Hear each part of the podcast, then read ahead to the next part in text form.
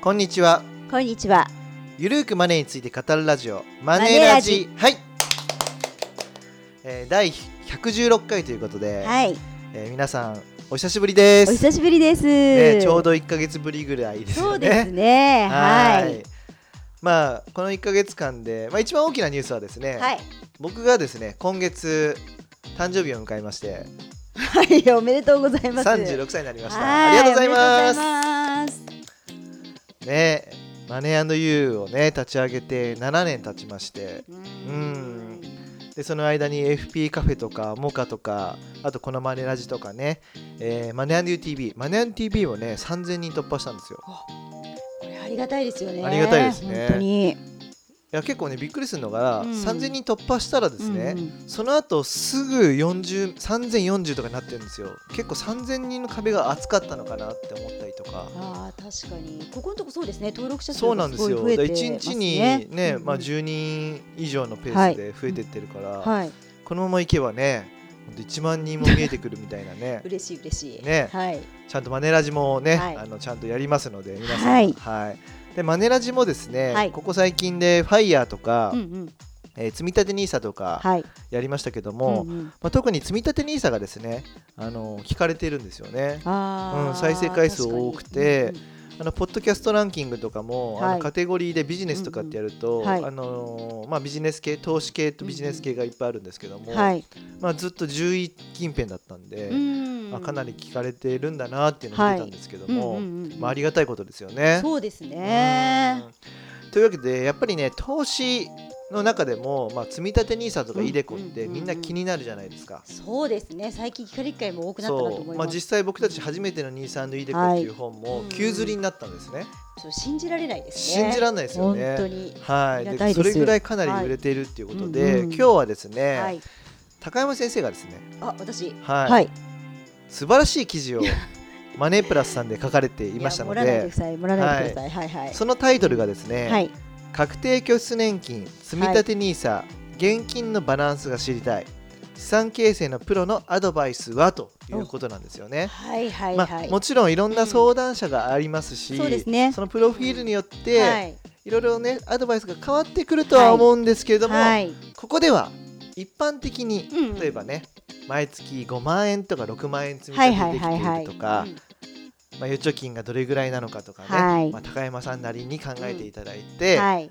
アドバイスいただければと思うんですけどもはい。いかがでしょうか？そうですね。まあこういう相談ね最近あのー普通にリアルな相談でも結構増えておりまして、でやっぱりあのーまず基本としてはあの緊急予備資金としてですね、うん。あの生活費のうん。半年から1年分ぐらいは預貯金で用意してほしいという、うん。まあこれがあの基本のセオリーになるかなと思うんですね。なるほど。じゃあ生活費が20万円かかってたら、うん120万からそうそう。240万は預貯金で必要だってことですね。そうですね、うんうん。これはやっぱりあの、まあ、コロナ禍であの個人マネー相談もすごく増えたんですけど何かこうピンチになった時に現金があるかないかでこれうん。だいぶ心の余裕も違うのかなとうん。思いますし、次の仕事を探す時もこれ余裕を持って探せると思うんですね。うん。ですのでまずはここが基本になるかなとは思いますなるほど。じゃあ、はいうん。その6か月分から1年分、うん。120万から240万の預貯金がなければ、うん。投資は絶対しちゃダメみたいなそんな感じなんですかね。あそこがねまたね、うんあの以前だったらね、あのそうかなとも思ってたんですけどあの最近うん。は少額からうん。投資ができるようになりましたのうで、ん。まずあの生活費の3か月分、うんうん。ここはね、うん。あのまず優先して貯めてほしいんですよ。うんうんうん。でそれがクリアされた方に関しては、うんうん。もうこれあの少額からうん。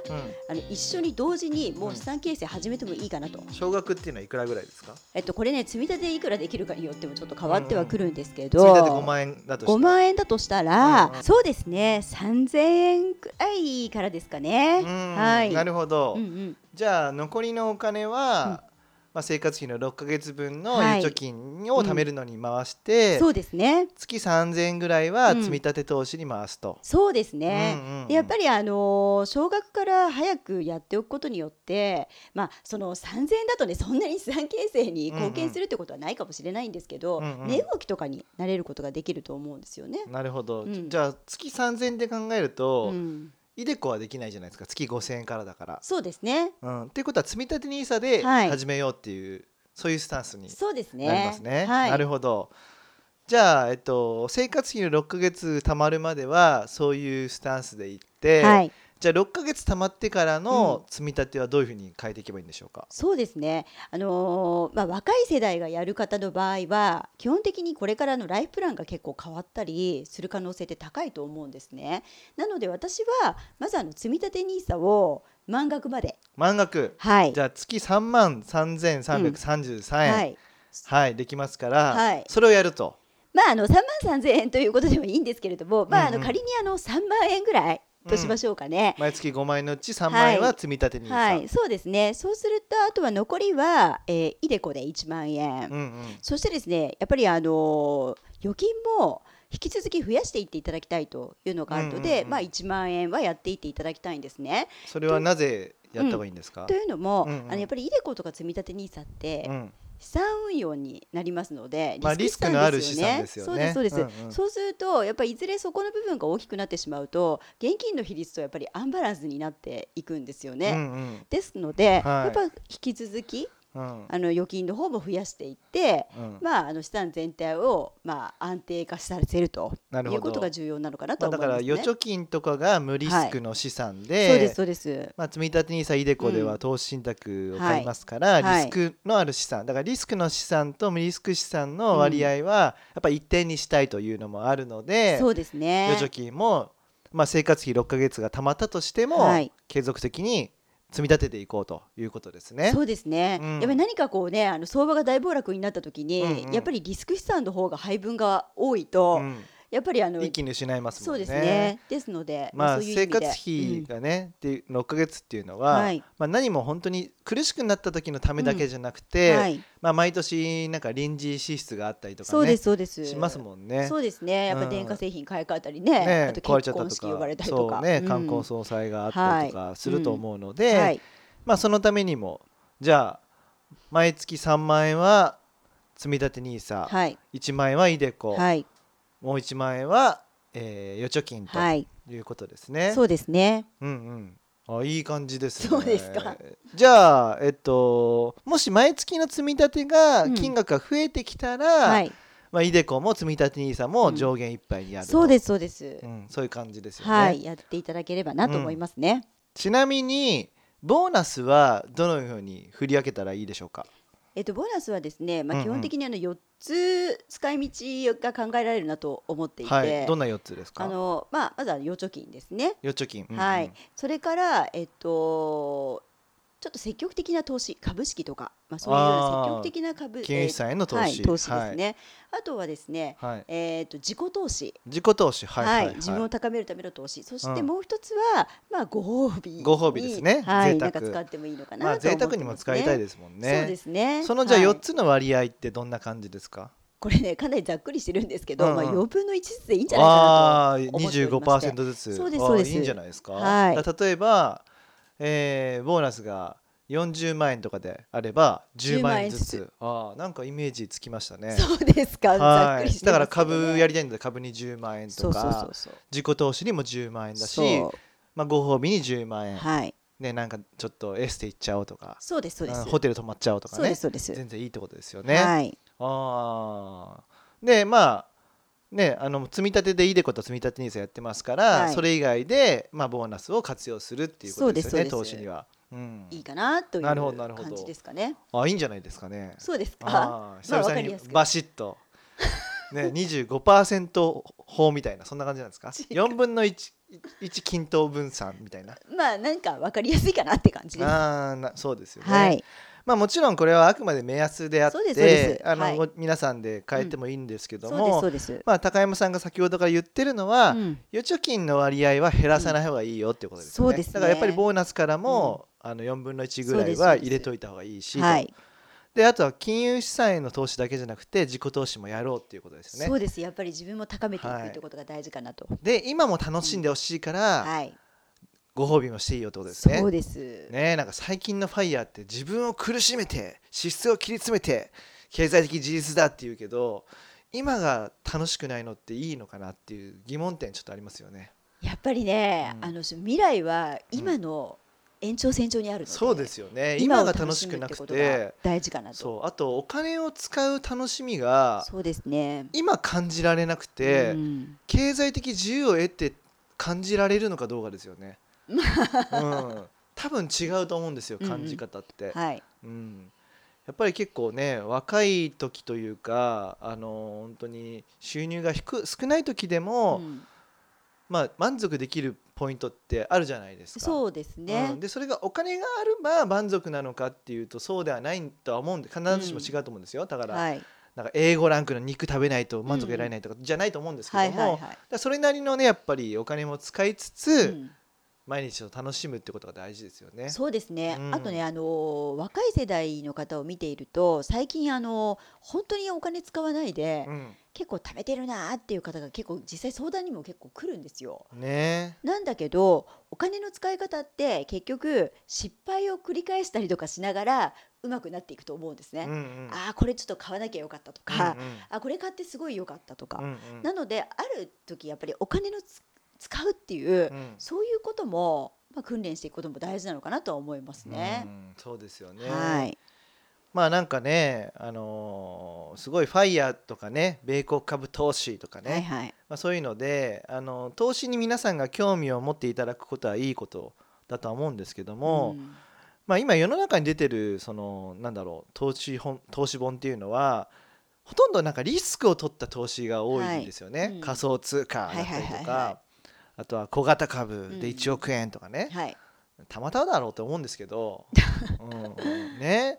ほとんどそうだと思います。ほとんどたまたまなんですよ。同じ方法でできないんですよ。その人が書いてる方、はい。本当はね、うん、仮想通貨だってね一発逆転できるって言ってるけどその一発逆転できる時期はあった。それは確かだけどもうん。同じ方法ではできないんですよ、うんうん、まあそうですね。そう。うん。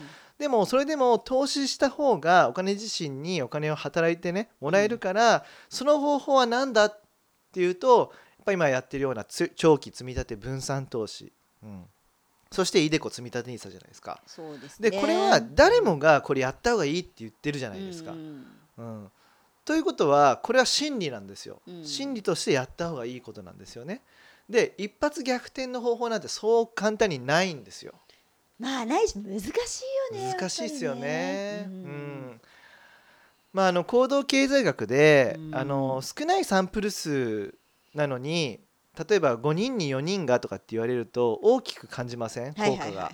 うん、それはね人間としてしょうがなくてうん。行動経済学上で、まあそそっちの数を優先してしまいがちになるんですよ、うん。うん。はいはい。だから小型株で1億円取ったとかね。うん。投資額40万円で4億円とかってうん。そういう風な本がいくつか出てくると、はいはい。そのサンプル数がねそんなに多くないじゃないですか。23冊じゃないですか、うん。そすね。それを見てあこんだけ成功してる人がいるんだから私もできるに違いないって勘違いしてしまうんですよね、はいはいはいはい。そんな方法なんてないんですよ、う。うんん、そうですね。で基本的には長期積み立て分散投資なんですよね、はいでこの方法っていうのはすぐに手にできないじゃないですか大きなお金をそうですね。そしてつまんないじゃないですか、まあね淡々とねやり続けるだけなんですよね。でもね成功っていうのはそういうつまんないものの連続なんですよ、はいはいはいはい。それをいかに継続できるかっていうのうんが成功者への道ですよ。おお語りますね。どうですか、はいはい。マネラジだって誰もうん。な何も聞いてくれない時からずっとやってる、うん。でもこうやって継続してやることで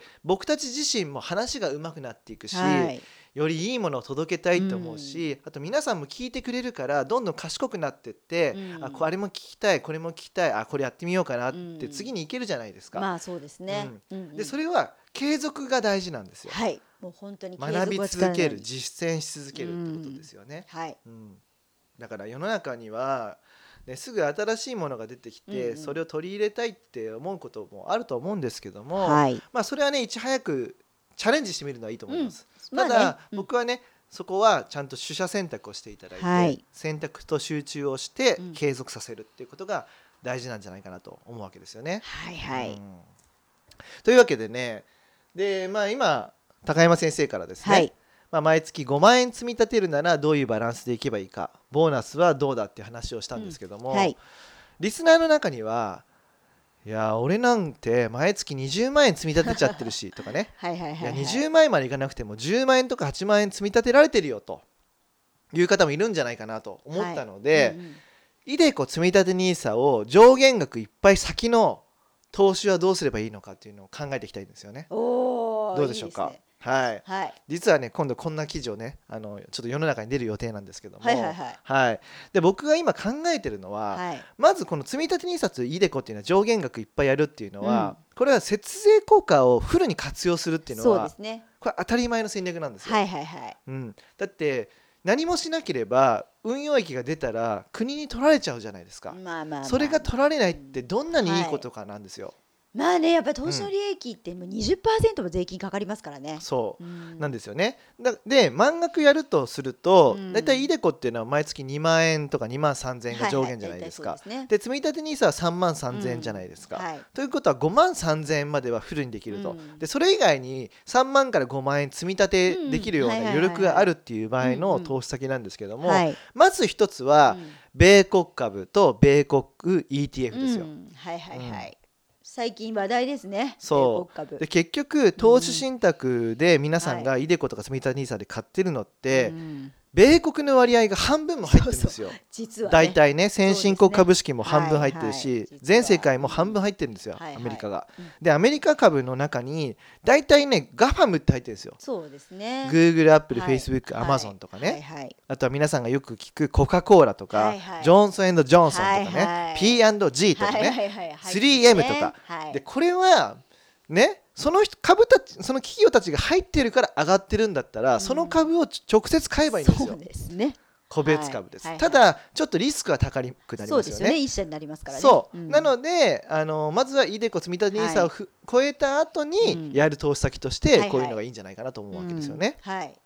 で米国株米国 ETF も、うん。最近は SBI 証券とかね、はいあとは今度マネックス証券でもできるようになりますけども、あと PayPay 証券とかでうん積み立てができますのねで、積み立てできるそう積み立てで買うっていうことも一ついいんじゃないかなと思います。はい。で米国株だけじゃなくて ETF、うん、ETF っていうのはまあ上場投資信託のことなんですけども、うん。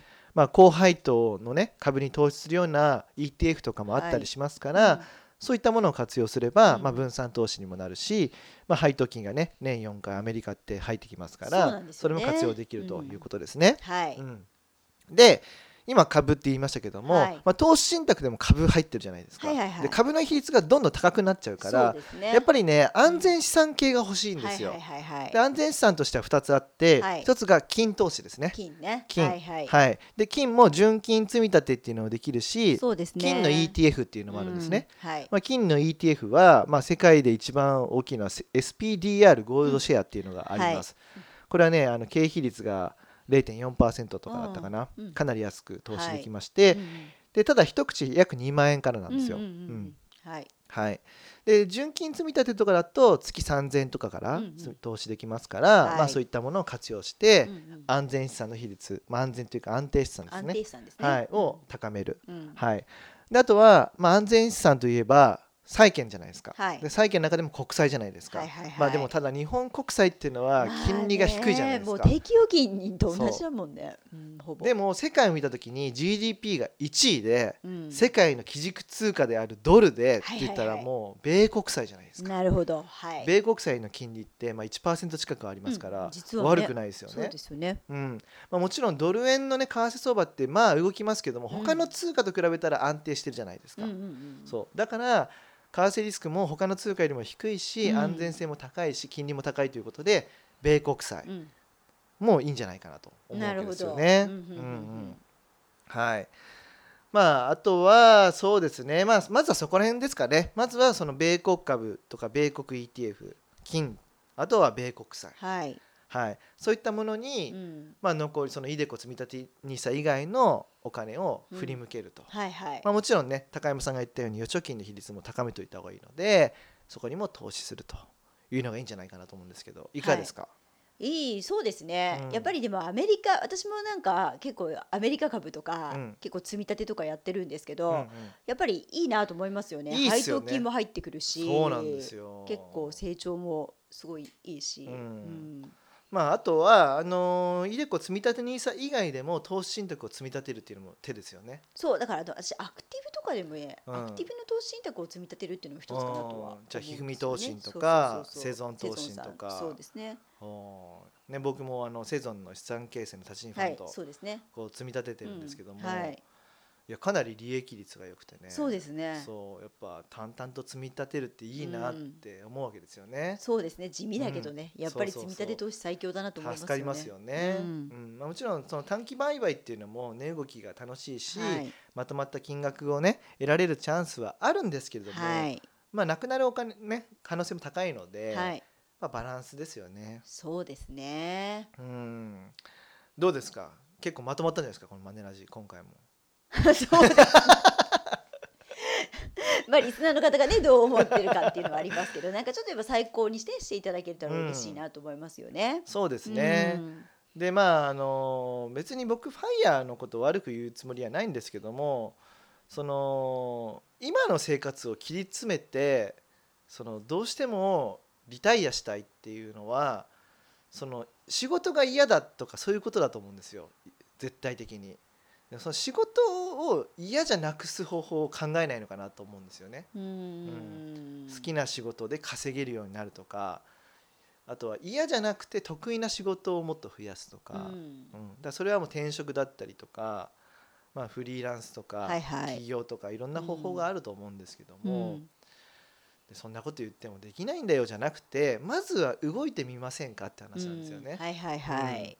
でそういうふうにしないと多分リタイアしても楽しくないですよ人生、まあうんええだってそうやって今の自分を変える努力を、はい。ね、我慢でしかできないっていうのは、うん。結構悲しいことだなと思うんですよね。うん。うん。我慢しないで、まあ、多少我慢必要だと思うんですけどね世の中だからね,、まあね人とまあね仕事しますからね。多少は必要なんだけども、はいはい。あのね、解決策が我慢しかないっていうのはうんうん。やっぱりちょっと違うなと思いますから、うん。やっぱりなんか、ね、いろんな可能性皆さんあると思いますので、はい。そこに向かってできることはないのかっていうのを小さなことからうん。例えば副業でもいいと思うんですよね。はいはいはい。うん。でその副業が花開くこともあるしいきなり転職っていうのも怖いかもしれないから、うん。あの小さく始めるっていうこともいいと思うんですよね。ううんん。なんかそういうものをうまく活用しながらでかつそのあとはあの仕事だけじゃなくて面白い趣味とかもね。まあまあそうですね、うん。全般的にね人生楽しむために。なんかリタイアしてから楽しいことを見つけるって言った時に、うん例えば55歳とかの時にリタイアして、うん。もう激しいスポーツってできなくないですか？とかね。まあねあと若いうちしかんないけどねわかんないけどそうそうそう。いろいろありますからね。なんかね、うんリタイアしてからゲームやりたいんだって言った時にもうその時には目しょぼしょぼしてできないとかはよくわかんないですよ。そういう風になってたまら楽しめないんじゃないかなとはいはいはいはい思うわけですよね。えーうんまあ、だから先延ばしにしないでねやりたいと思ったことはすぐにでも始められることからやりでましょうそれをすることでうん形作るわけじゃないですか、まあまあ人そうです生がね、ううん。んやっぱり行動しないと人生って変わらないですけども、はい。その行動を先延ばししてうも、ん。ね何も言えないですし、うん。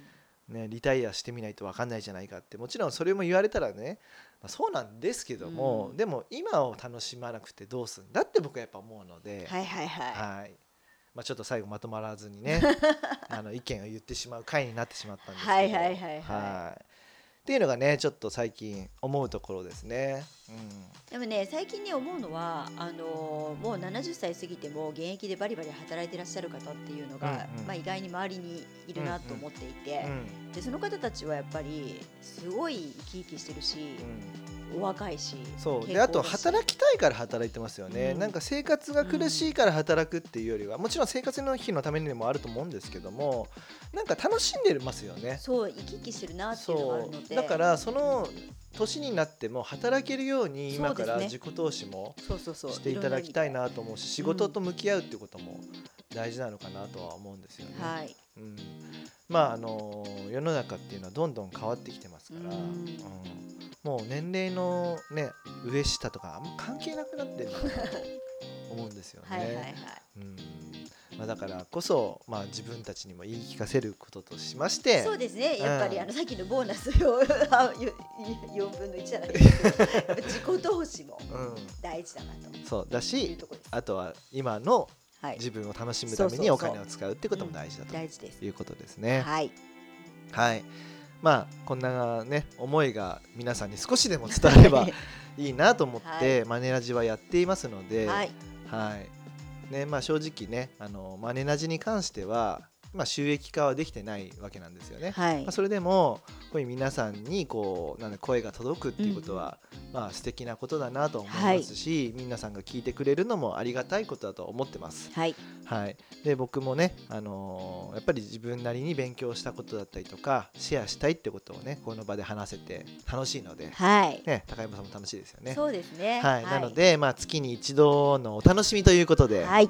今後とも、まあ、聞いていただければ嬉しく思います。はいはい、というわけで、えー株式会社マネーユーの提供で頼藤大樹と高山和恵がお送りしました。またね !See you!